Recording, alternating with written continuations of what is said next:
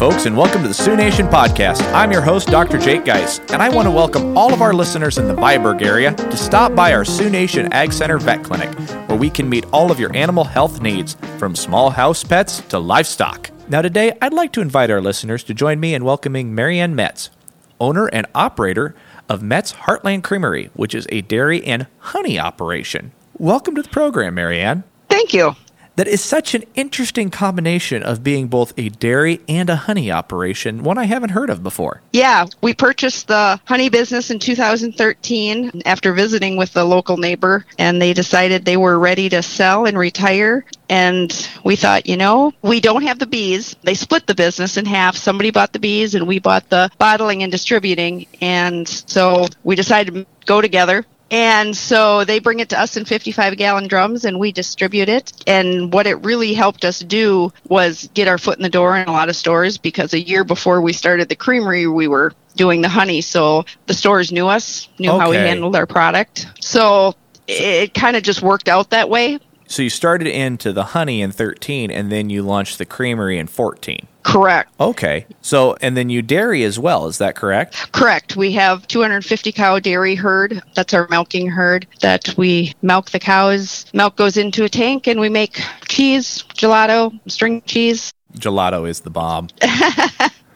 Thank you. Yeah, that's definitely a education one because a lot of people don't know what gelato is. It's just it's an Italian in Italian it means frozen milk. Mm-hmm. And gelato is made with the whole milk versus ice cream is made with the cream of the milk. So the mm. in order to make ice cream you have to separate the milk and take just the cream. Whereas gelato, we can take our whole milk and make it. So it was less pieces of equipment, and our stores that we talked to said, "Nope, it's just now coming to the Midwest, so this that would be a good product." So it's mm-hmm. done really well for us. I am familiar with it from a little while ago because while she was still in school, my wife took a study abroad trip to Italy and fell in love with gelato. And so when she came back, she was dead set on getting more of it. So I've had a little bit more than maybe the average cowboy.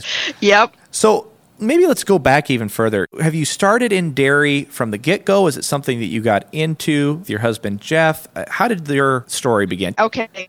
Um, I grew up on a 25 cow dairy near Ridgeway, Minnesota, that my parents owned. Jeff did not grow up on a dairy farm. His dad was an administrator of a hospital, but farmed on the side. So, and Jeff's grandparents dairy farmed. So he, from little on, I guess, wanted to be a dairy farmer. So in 1985, well, in 1984, after he graduated, he rented a barn and milked.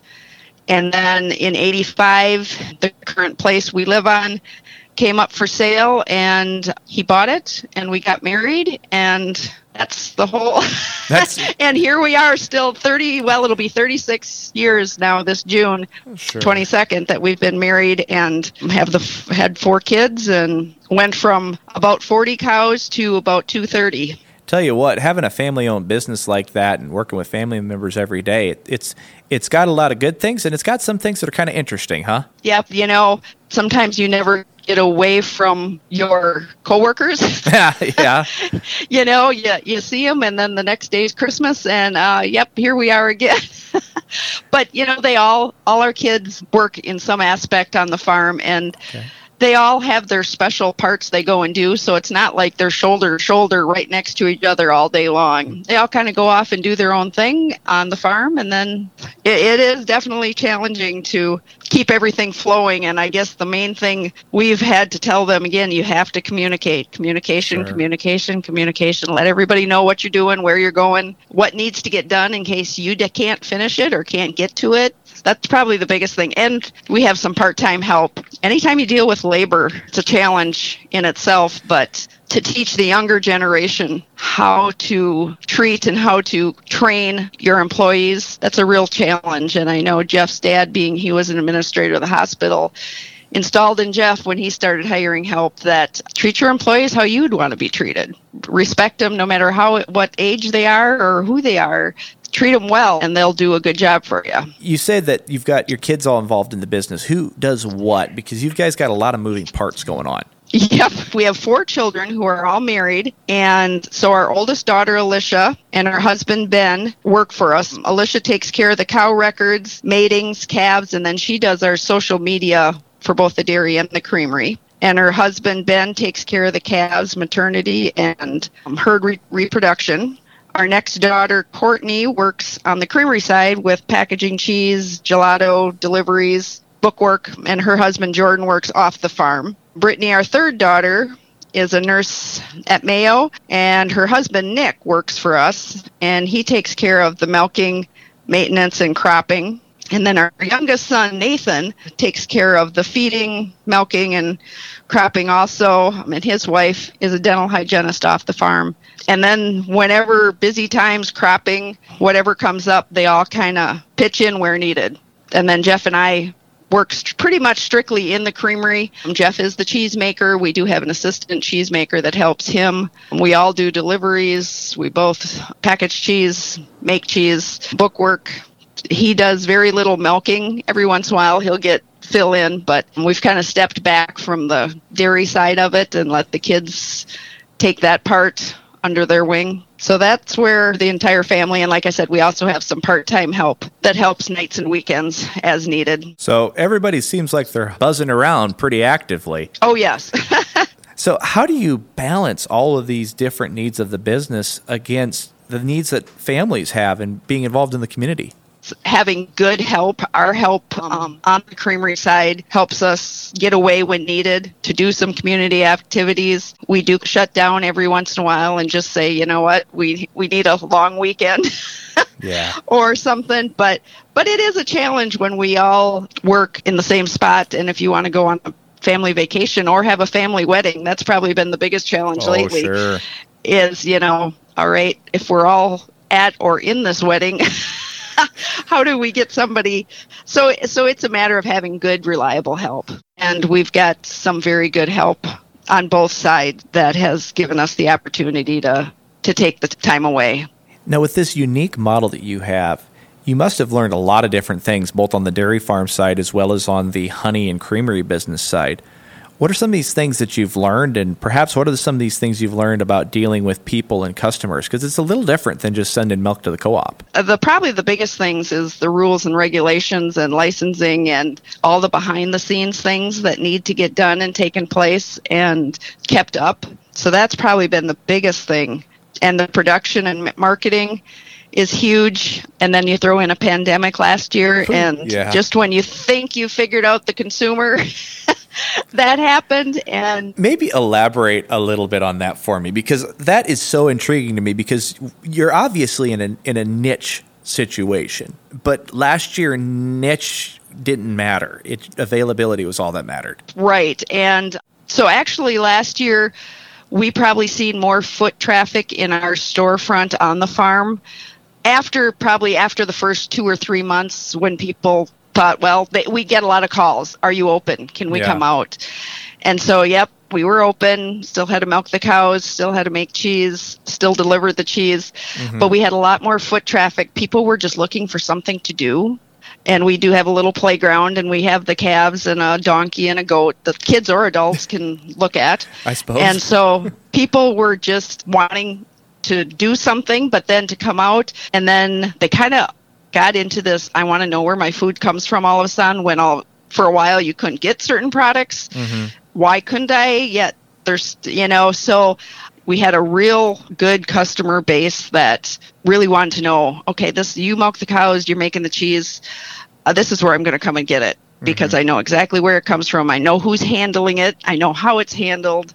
So so that was interesting throughout the summer last year and even last fall. And then when January hit in 21, it just I, I don't know if people were just waiting for the vaccine or what, but it's the the whole consumer seems to have been they've changed a little bit when we do sample it's almost like people are afraid to take samples they're a little more shy of coming out i don't know it, it and we've talked to other people in close similar situations to us and they they said yeah i think it's going to take a little while for everybody to get back out to just grabbing samples and being in stores in general that that was probably another with the marketing everybody online does online shopping and cheese curds and sometimes cheese are impulse buys mm-hmm. so that affected us too. Huh, that's very interesting. So you went from everybody wanting to visit to everybody having a little bit of hesitancy. Yep, and January in general, January, February, always slow months in Minnesota, but and but it was exceptionally slow this year. But now we're just starting to see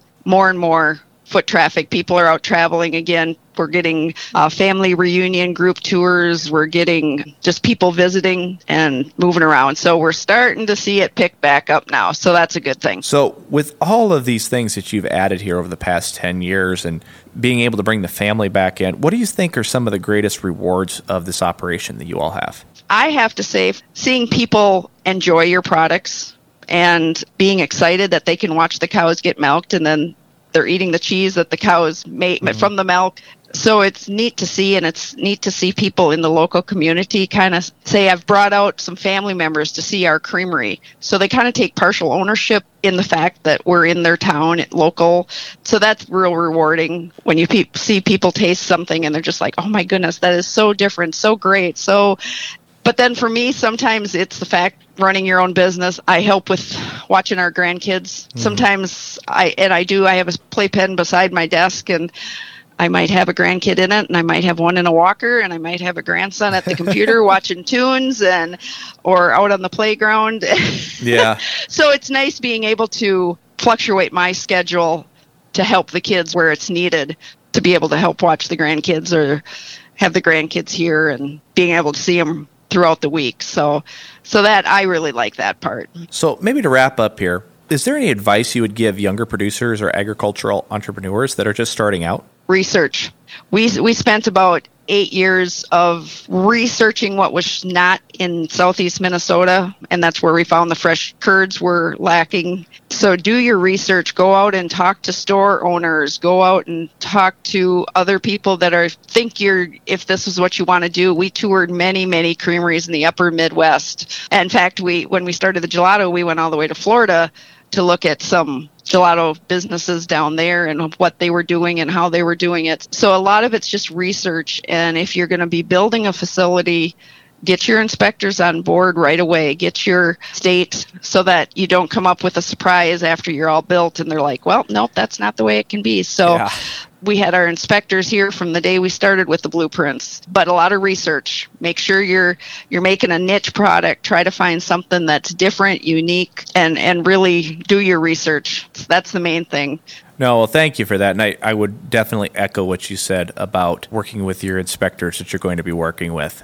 because that partnership works so much better if you start off working on the same foot. When you start off on the same page and can go through it step by step, it's a lot easier to erase it on a piece of paper than take down a wall. Absolutely. And lastly, I should say, Mariann, if people are interested in learning more about your operation or really just having a hankering for some good cheese, would there be a website or a way to get a hold of Hart-Land Creamery? Yes, we have a website. It's www.metzcreamery.com. They can like us on Facebook. It's Metz's Hart-Land Dairy Creamery and Honey on Facebook. And from both of those sites, you can get our address to actually come visit us. You can order online.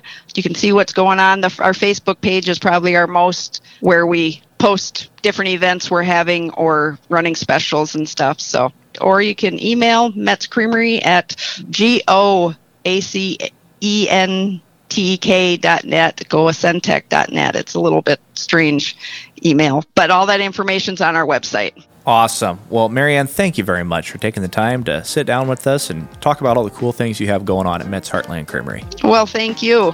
And thank you very much to our listening audience for taking the time to hear what we have going on here on the Sioux Nation podcast. Y'all take care, folks.